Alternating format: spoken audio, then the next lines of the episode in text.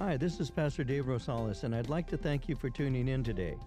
If you've been impacted by these Bible studies, we'd like to hear from you. Whether you're listening through iTunes, Google Play, or any other platform, tap on the stars and leave us a review. Support for this podcast comes from your generous gifts and donations. If you'd like to support this ministry, would you consider partnering with us? Visit our website at calvaryccv.org and click on Give. You can leave us a one time gift or set up a recurring general donation. Thank you for your support. And now let's begin today's message.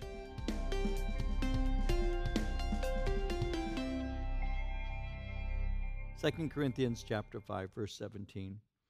Therefore if anyone is in Christ, he's a new creation. Old things have passed away. Behold, all things have become new. Now all things of God, who has reconciled us to himself through Jesus Christ and has given us the ministry of reconciliation. That is, that God was in Christ reconciling the world to himself, not imputing their trespasses to them, and has committed to us the word of reconciliation. Now then, we are ambassadors for Christ, as though God were pleading through us we implore you on Christ's behalf be reconciled to God. For he made him who knew no sin to be sin for us, that we might become the righteousness of God in him. And so, as we look at this, as is my natural manner of teaching, let me remind you of a few things. Paul had just written Therefore, knowing the terror of the Lord, we persuade men. He had said that in verse 11. And as I was giving that study earlier, I, I mentioned to you that the term the terror of the Lord is, is a term that speaks concerning awe, it speaks of reverence of God.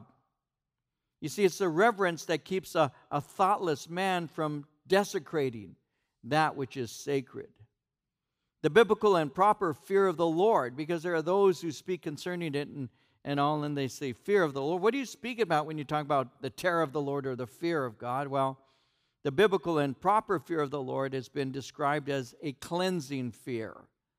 It, it is a fear that provokes us to live in such a way that our lives are purified from sinning in a casual way. You see, in our day, the idea of uh, that a man should, should fear God. Well, in our day, that's looked at as being backwards. That's looked at as being primitive. Non Christians think that it's a, a, superstitious way of thinking. The, the, the thought that there's a God that's all powerful is very often ridiculed and, and rejected. And, and without knowing it, their attitude is actually something that reveals their nature. You see, there's a psalm, Psalm 36 in verse 1. It's been referred to as a psalm of David, the servant of the Lord. And uh, the heading is An Oracle Within My Heart Concerning the Transgression of the Wicked. And then he writes, There is no fear of God before his eyes. That is an oracle, he said, within my heart concerning the transgression of the wicked. There is no fear of God before his eyes. You see, this fear is actually one of the things that God requires from those who serve Him. If you take notes, Deuteronomy 10, verses 12 and 13 says, Now, Israel, what does the Lord your God require of you?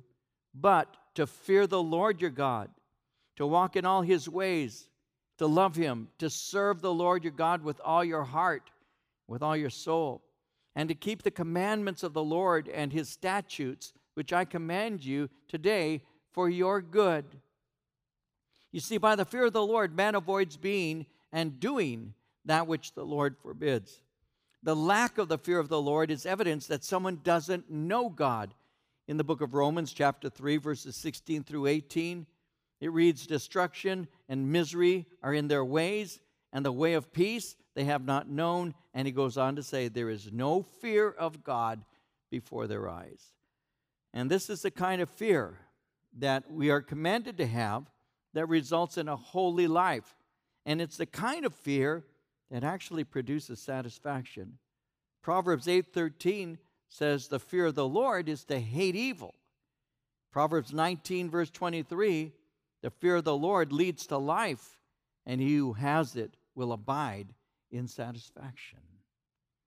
And so Paul has been speaking of his own sincerity, and as I've been mentioning to you as we've gone through Second Corinthians, he's responding to various accusations that have been lodged against him.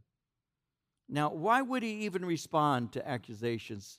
Every one of us who's followers, who is a follower of Jesus Christ, every one of us will have uh, an accusation lodged against us. It just happens. People do that. I just, just this last, just this week, um, as a regional overseer, as a member of the Calvary Chapel Council of Pastors who oversee Calvary Chapels worldwide, I, I received a letter just this week from from uh, somebody out of state who was basically accusing a pastor, a Calvary Chapel pastor, who lives next door, accusing him of various things. And so I contacted the pastor and communicated with him and asked him. Oh, actually, I sent him the letter that was sent to me, the message that was sent to me, and asked him to respond to it. And as I suspected, the charges were not true. The charges were not true because people have a tendency of lodging charges, and very often they'll charge people who are doing well with something that's malicious and wrong. If you're a believer in Christ, if you haven't had somebody say something about you yet, you will. You just aren't, aren't old enough yet or just haven't been following the Lord for very long because all of us receive charges. All of us will have accusations. And, and most of the time, almost all the time, really, we just just progress. We just move on. If they're false charges, why waste our time trying to address every one of them? So why is why is Paul addressing this? Well, in his case, as an apostle, uh, one who is representative of the kingdom of God, an ambassador for Jesus Christ, uh, he he has to respond to these things because he's guarding something. He's guarding the purity of the gospel of Jesus Christ. Uh, remember in the book of Philippians, in chapter 1, verse 17, how that Paul said that he was appointed for the defense of the gospel.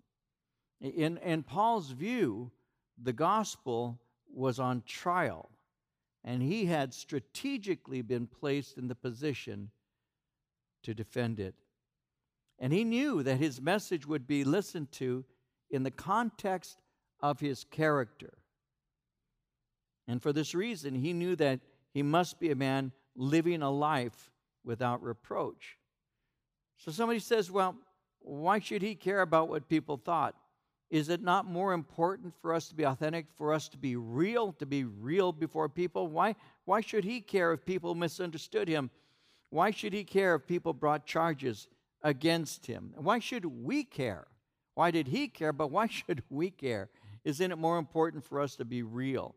Well, we do care. We care because believers should avoid not only evil, but even the appearance of evil, lest anything make others think less, not of us, but of the message of the gospel of Jesus Christ.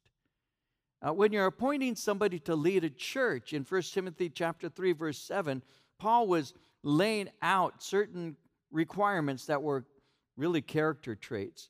And in 1 Timothy 3 7, he had said, he must have a good testimony among those who are outside, outside of the church. He must have a good testimony among those who are outside, lest he fall into reproach in the snare of the devil. Because the church it will be judged by its representatives, and therefore anybody who is leading needs to be without reproach. Uh, when Paul was writing in Romans 2, verse 20, 24, he said, The name of God is blasphemed among the Gentiles because of you. There are people who watch the way we live and will make their judgments on whether or not the gospel is true based on what they see in us. So, why is that important? Because the gospel is the message of life. You see, to this day, when somebody desires to live for, for Jesus, people can think that that person's a bit off, that that person's weird. He's a fanatic, she's a fanatic. That's a normal response from the world. And uh, is very often the response of those who profess to be Christian but are really lukewarm. I have found it odd but true that it's more acceptable to paint our faces with our team colors and go crazy at games than it is for us to be in love with Jesus Christ.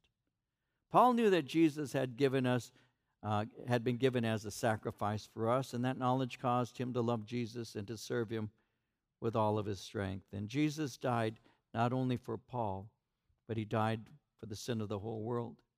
In 1 John 2, verse 22, John said, Jesus is the atoning sacrifice for our sins, and not only for ours, but also for the sins of the whole world. As mentioned, we have some 65, maybe even more now, countries watching. He died for you too.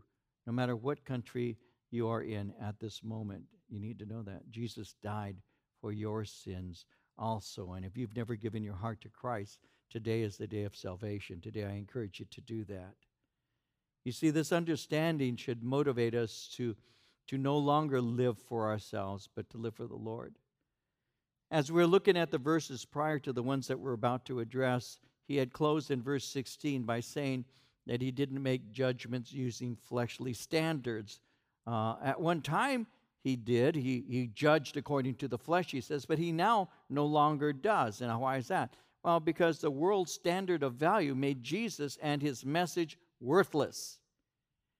That's how Christianity is viewed today. I've said this uh, several times because it's disturbed me that deeply that we're living in a country that you can, some places are open up, opening up their bowling alleys, their gyms, their marijuana dispensaries, they're opening up abortion clinics, liquor stores, but they want the churches to remain closed. Uh, we're worthless. We are not essential. We don't matter. We who love the Lord, it's become even more clear than ever before that, that we have no value. Uh, I went to a startup, Starbucks, as I was mentioning earlier to you who are here with me right now. But Marie and I stopped at a Star, Starbucks, and you don't go in, you have to go through the, the line and all. And, and a young man asks me, um, what, are you, what are you doing? I said, uh, Well, I'll be having my coffee and then I'll be going to the office to go to work. And he said to me, He goes, What kind of work do you do? And I told him, I'm a pastor and I'm part of those who are non essentials because the church is really non essential. People like you, people like me, believers, gathering together, worshiping the Lord, guys, we are regarded as non essential. We are not as important as an abortion clinic. Think about that for a minute. We're not as important as a liquor store. Think about that. We're not as important as a bowling alley. Consider that. We are non essential. We are nothing to some, but we are everything to Jesus. We need to understand that today. And so when people use their fleshly standards to make judgments of Jesus and his message to them, it's worthless. That's because, according to verse 12, they only judge according to outward appearance, which is the normal way of making an evaluation. Paul had at one time evaluated Jesus using fleshly means, but he went on to tell us that he no longer did so because Jesus had, had spoken to him on the road to Damascus, and that's how he had gotten saved. And that salvation encounter with Jesus Christ completely transformed him. And that's what he's speaking about here in verse 17. That was your introduction. Let's get into our study when he says, Therefore, if anyone is in Christ, he's a new creation. Old things have passed away. Behold, all things have become new. And so Paul is beginning here to speak of what it means to be born again. At one time, according to verses 14 and 15, uh, we were all spiritually dead, but Jesus died for all so that we could live. And now he's going to expand on what that means. And he makes it clear that salvation has, has created an entirely new person. We have not been refurbished, we are entirely new. The power of God revealed in the gospel makes it possible for us to be transformed because we need to be transformed because we have what is called a sin nature. And I'm going to develop that with you for just a moment. You see, there are many who believe that human beings are, are basically good. Many say that it is our upbringing or it's economics, it's our culture, our race, our education, or lack thereof that determines our evil or our goodness, our value. We're simply a product in many people's eyes, or the product of our environment, we're the product of our living conditions. And so, in that kind of model, and that's the model of the world, and in that kind of model, good is relative. What is considered good by the majority becomes good for everybody. And we normally have a way of enshrining that goodness in what we call our laws. So, what becomes legal also becomes moral. And so, our society is basically based on what is acceptable being good. Uh, when they make these, these decisions and all, when these things begin to be the way things simply are, uh, what isn't taken into consideration is human nature. For some reason, many find it hard to believe that people are not born intrinsically good. And the ones who believe that the most are the ones who've never had children. They, they find it hard to believe that people aren't just born good. It, it doesn't answer the question related to why people do evil, it, just provides an excuse for doing evil. Obviously, these things contribute to the expression of evil, but don't provide its origin. Evil, iniquity, originated with Lucifer.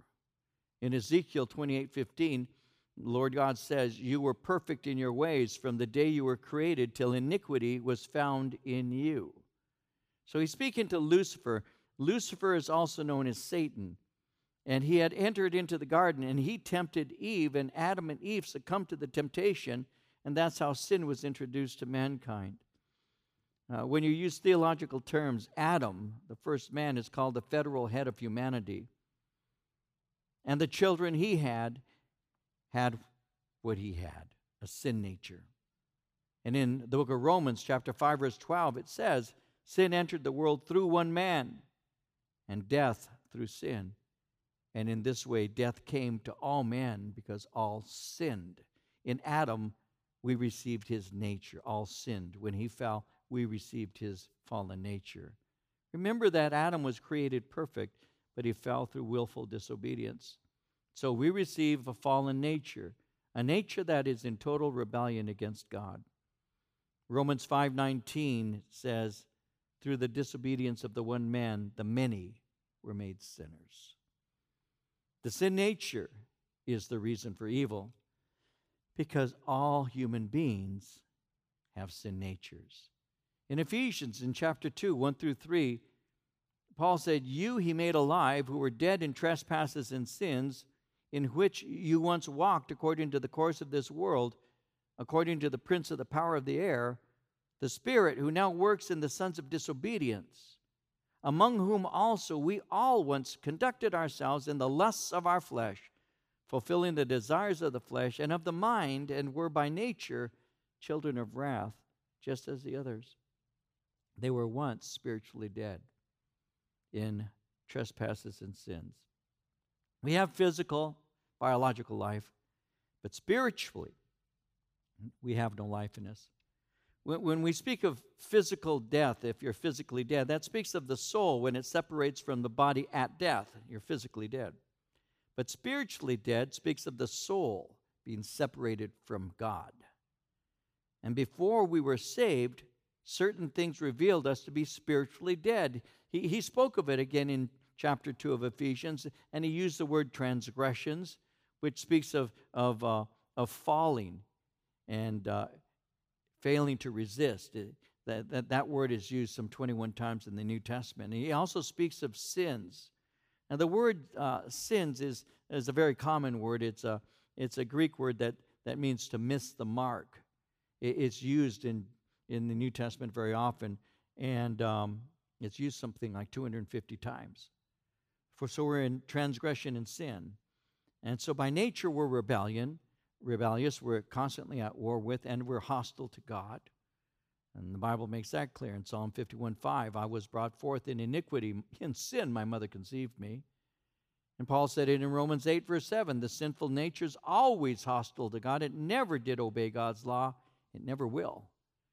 Ecclesiastes 7:20 there's not a just man on earth who does good and does not sin. The Bible is very clear that we have what is called an Adamic nature. It's a sin nature, a fallen nature, and we do evil because it's natural for us to do that. And, and Paul is addressing that in Ephesians. He says, You used to live in this way when you followed the ways of this world and of the ruler of the kingdom of the air, the Spirit, he says, who is now at work in those who are disobedient. In other words, life was consistently lived in trespasses. Trespasses are always, always willful. Transgressions, trespasses, always willful. Sins are not always deliberate. You can sin without even know you're doing it. And Paul says we wandered aimlessly. We had no stability. We had no direction. Ultimately, we had no satisfaction. We wandered aimlessly. Why? Because we were spiritually blind. We didn't know why we were created. What is our purpose? And we followed the ways of the world. The ways of the world speaks of the flow. And this is a flow that is directed by Satan, who is referred to again by Paul as the prince of the power of the air. When he speaks of him being the prince of the power of the air, the air is a picture of that which separates heaven from earth. And so there needs to be a connection. And so Jesus Christ came as the one who connects heaven and earth. In 1 Timothy chapter 2 verse 5 there's one God, one mediator between God and men, and that's the man Christ Jesus. It's been pictured as sin having a being a gulf and there's a cliff that just stops and has a drop off, then there's a gulf, then there's the other cliff that's facing and then you have a picture of the cross that is placed in that gulf and you cross over from one place to the other through Jesus Christ. That's why Jesus came. He is the ladder from earth to heaven, Jacob's ladder that you find in the Old Testament. He's the one who makes that connection, and that's why we go to God through him. But prior to Christ, again, and I'll finalize uh, a couple thoughts out of the Ephesians passage I quoted, we once conducted ourselves in the lust of our flesh as a result of that. And we fulfilled the desires of the flesh and of the mind. And he said, We're by nature children of wrath, just as the others. So, lust of the flesh is doing what feels good. It actually speaks of deliberately choosing to sin. People sin because sin for a moment brings pleasure. That's why you sin.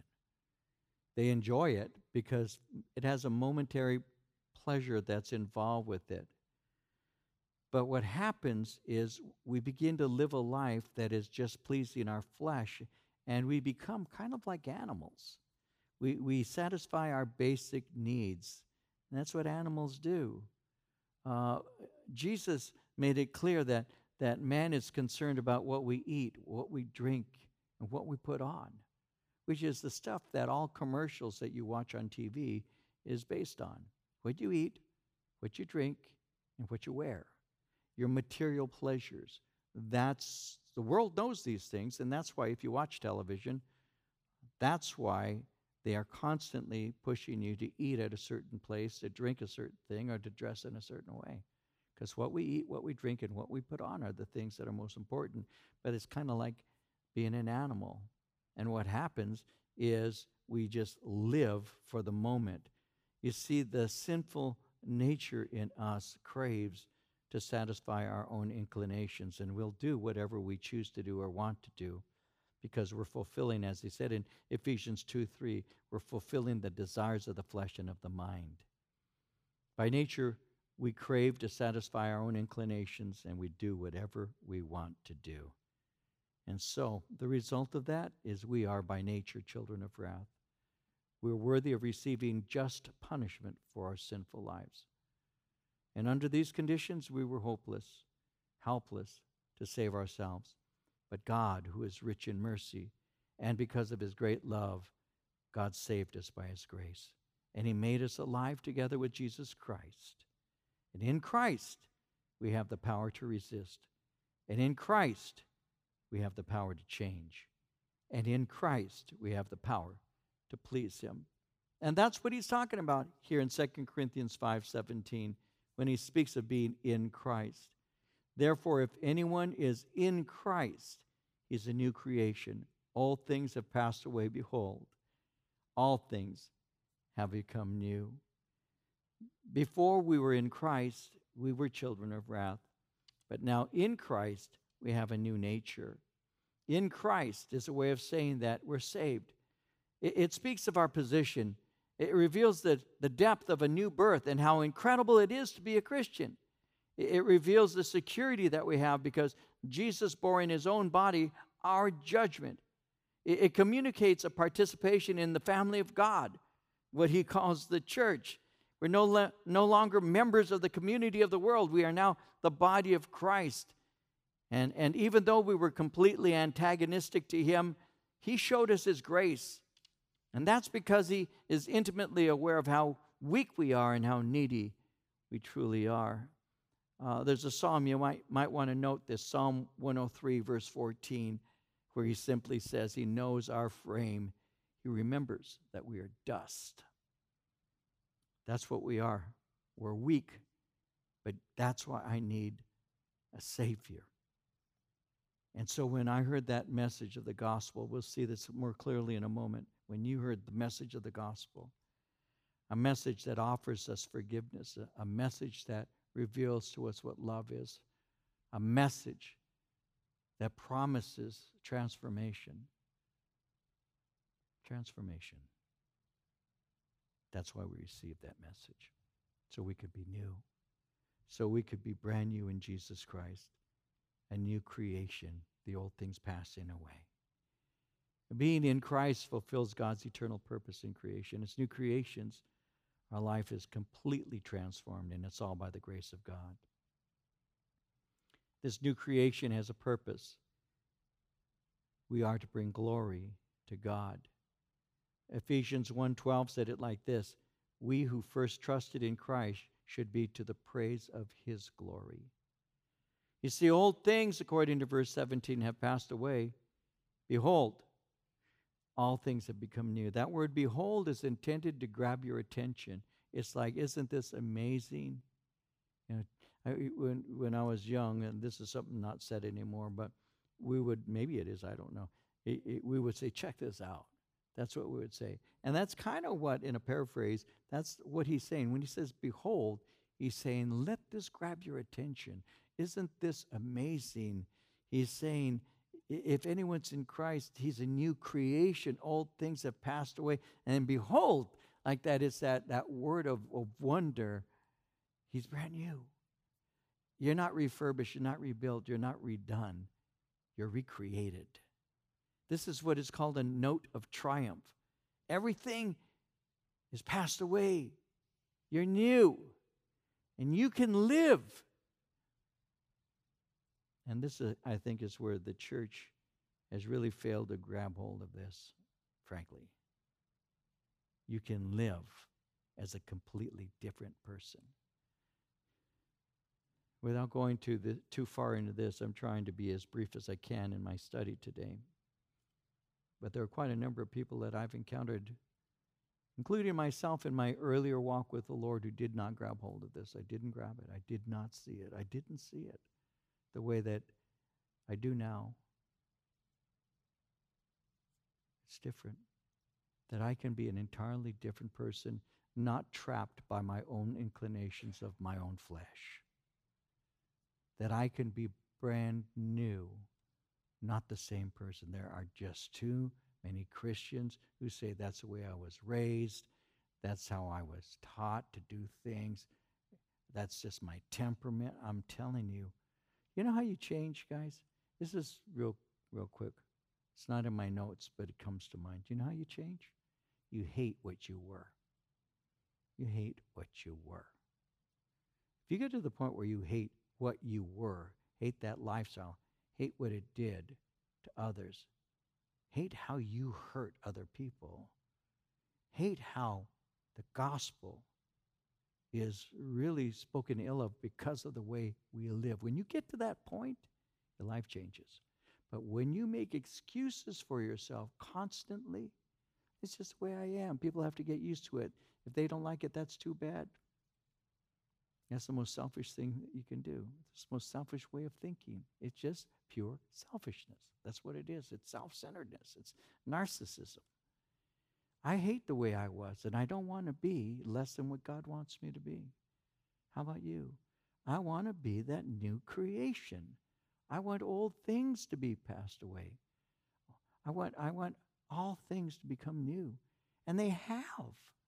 And that old way of life, that, that, that temperament that, that I yielded to, that, you know, eh, people like to say, oh, you know, he's got that Latin temper. No, it's just a temper and it's flesh. And they, but they use, oh, you know, and we culturize sin. That's just, no, we have to love the things God loves and hate the things he hates. And we need to understand that, that Jesus died on the cross to set us free from the things that we want to remain with, that we want to keep. It's like I have a house and and I gave him permission to work in every room except for one closet. And, and he stands at the, the door of the closet and he says, I want entrance there. No, no, no, no. You can have every other element of my life. You can have every other room, the front room, the bedroom. You can have, you know, the kitchen. You have everything. But I want to keep this closet for myself. Because in that closet, I have my special sins that, that I want to open up for myself on occasion. Not every day, not all the time, but every once in a while. And he says, I want to go in and clean that one out too. That's what the Lord wants to do in you, by the way, and me. He wants to open up that closet of pet sins and clean it out with the blood of Jesus Christ so that you may know what it means to be a new creation in Christ Jesus. The old things really being passed away. The old way of life, the, uh, the life that had its prejudice and its lust, its profanity, its sinfulness, that's gone. We haven't been rehabilitated. We haven't been refurbished. We've been recreated. You, you still look like the same person, but you're new from the inside. And that newness continues because it never grows old. You are everlastingly new. And that's good news. That's such great news that, that, that, that before Paul came to faith in Christ, he tried to destroy the gospel. The mercy of God and the newness of the life he had in Jesus Christ drove him to serve the Lord. And so he speaks concerning that in verse 18, and he says, All things are of God who has reconciled us to himself through Jesus Christ and has given us the ministry of reconciliation.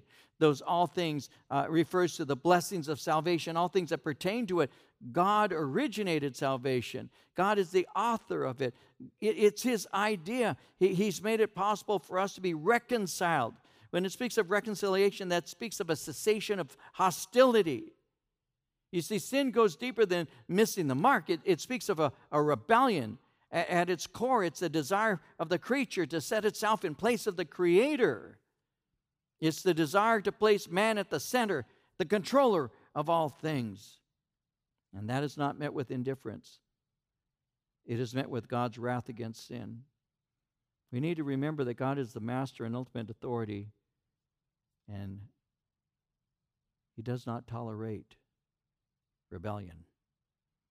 In Psalm 7, verse 11, God is a just judge, and God is angry with the wicked every day. Through mercy and grace, God unilaterally decided to deal with sin, and He did it through His Son. At the cross, Jesus took the full force of God's wrath against sin and unrighteousness. The Bible says in Psalm 85, verse 10, Mercy and truth have met together, righteousness and peace have kissed. Our war against God ended when we became reconciled with Him. And through Jesus, the work of reconciliation has been accomplished once and for all. You see, the gospel is the declaration of reconciliation, guys. The, the gospel is God's terms of peace. And this peace that we have with God is not a negotiated peace. The peace that we have with God comes through unconditional surrender. There's a difference. When the United States became victorious in World War II and, and Japan surrendered there on the, uh, on the Missouri, we handed to the Japanese representatives terms of peace. And some of you may have studied this in school, and they were unconditional. There were no negotiated peace agreements. It was unconditional surrender, where the sword representing Japan was handed to the United States. Unconditional surrender. And that's how you got saved.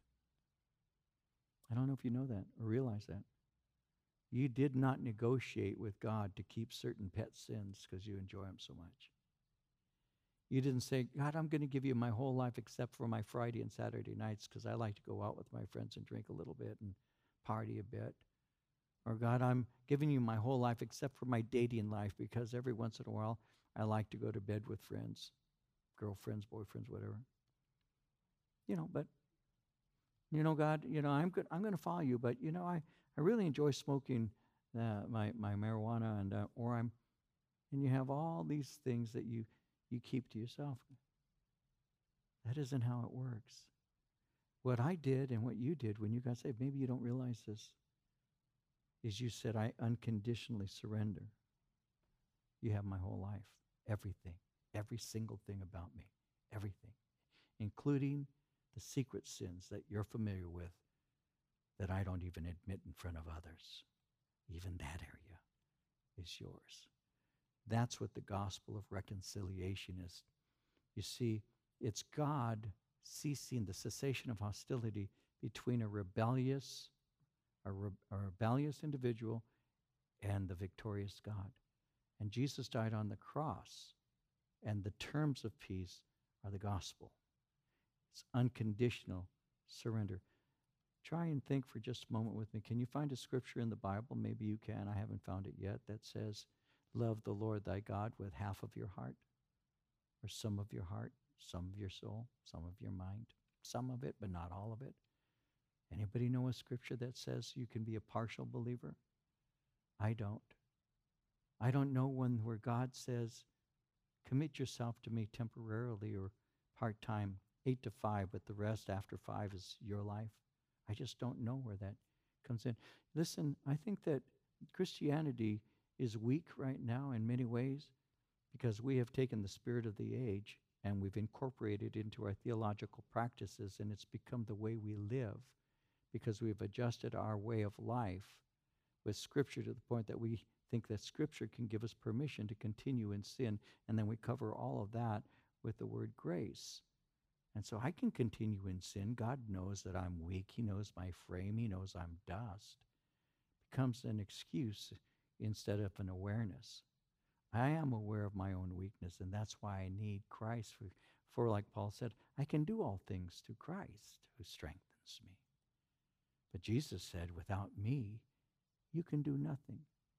So people look at this kind of preaching, I'm probably losing some people right now, as being hard and legalistic, that's only because you've been taught pablum and not the word. You've been taught people's opinions, and you've been given permission to keep in sin. Jesus never gave us permission to sin.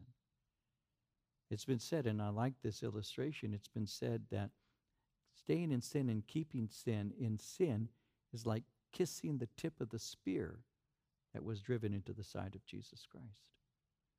When you love sin more than you love Jesus, your heart is being exposed.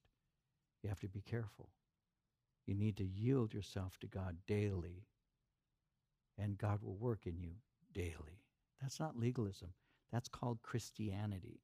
That's what Jesus said when he said, Pick up your cross daily and follow me. It's a constant death to self. And that's what we're called to. And this message of the gospel is the message of reconciliation. God was in Christ reconciling the world to himself. Notice that in verse 19. Not imputing their trespasses to them, and he committed to us the word of reconciliation. So the Christian has been given a task to proclaim what is called the word of reconciliation. Our ministry of reconciliation is, is the ministry of proclamation, it's the announcing of, of good news. And that's why he says in verse 20, therefore, we are ambassadors for Christ. As though God we're pleading through us, we implore you on Christ's behalf, be reconciled to God. So we, he said, are am- ambassadors. An ambassador is one who acts and speaks on behalf of the leader of another country. So, in a sense, when the ambassador would speak, the one he represented is speaking through him. And this is because they are representing them and they are invested with his authority. You are an ambassador of Jesus Christ. It's interesting how in Matthew 10, verse 20, Jesus said, It's not you who speak, but the Spirit of your Father who speaks in you. When you quote the Scripture with the authority of Scripture, it's the Lord speaking to people. That's how it works. You know, I, I over the years, I've been teaching for a while now. There have been on occasion those who, well, that's your opinion. Well, if the Scripture is rightly divided, then it's not my opinion. If the Scripture is rightly divided, it's the voice of the Lord speaking through His Word. That's what it is. That's how it works. That's what Christianity actually is. The key is, is it rightly divided? And so the Corinthians were to live out the message of the gospel that they might live in peace with God. But he's also uh, letting them uh, think about the fact that some of them are being influenced by false teachers. And because some of you are being influenced by the false, Paul would be saying, recognize our authority and that it's from God because we are his ambassadors. We are invested with his authority. You must obey God and you must obey him through his word. And we who are his ambassadors have brought that word to you so that you might know the truth that sets you free and recognize the authority we have in God. Because remember, the false teachers have been entering into Corinth, calling into question the ministry and authority of Paul and that's why he made it clear in verse 20 again. That's why he made it clear we are ambassadors for Christ as though God were pleading through us. And then he speaks, and we implore you on Christ's behalf be reconciled to God. You have been rejecting the authority God gave to us. We are representatives of his kingdom. Influencers have come to try and undermine my ministry to you, but you need to understand that we've been called by God to give you his true word. And then he says, finally, in verse 21, he made him who knew no sin to be sin for us, that we might become the righteousness of God in him, that we might become the righteousness of God in him. He made him who knew no sin. Jesus died for us. Jesus is the one who knew no sin. This is the witness of Scripture, 1 Peter 2, verse 22. Speaking of Jesus, he committed no sin. No deceit was found in his mouth. 1 John 3, verse 5. You know that he appeared so that he might take away our sins, and in him is no sin. He made him who knew no sin to be sin for us. He became the sin offering. He took upon himself the punishment that we deserved. Isaiah 53 says it like this in verse 6 We all, like sheep, have gone astray. Each of us has turned to his own way. The Lord laid on him the iniquity of us all. He is the Lamb of God who takes away the sin of the world. He takes away my sin and he gives to me his righteousness. Think about that. That we might become the righteousness of God in him. Think about that. That we might become the righteousness of God the righteousness of God. What is the standard of entrance into heaven? Perfection. Perfection. Who is perfect? No human being outside of Jesus Christ. How do I get to heaven? I recognize that I am a sinner in rebellion against God, that I have a need for a, become a new creation, a cleansing that comes through the blood of Christ, and I need the power of God to be within me that I might be his temple, that he might work within me, empower me, gift me, that I might be sealed by the Holy Spirit of promise, and that I might use his word to grow, to become deeper, to understand his ways, and to live for him, to no, no longer make up excuses for the sins but to turn from them, knowing that those sins were what put Jesus on the cross. And not to trust in my religious rituals that I might have gone through, no matter how wonderful they may be, but to trust in the one who set me free, Jesus Christ, to have a personal knowledge of him and a forgiveness of sins that comes through him. And that's what Jesus would have spoken of as being born again. If you'd like to learn more about Pastor David or Calvary Chapel Chino Valley, please visit our website at calvaryccv.org. Thanks for listening and have a great day.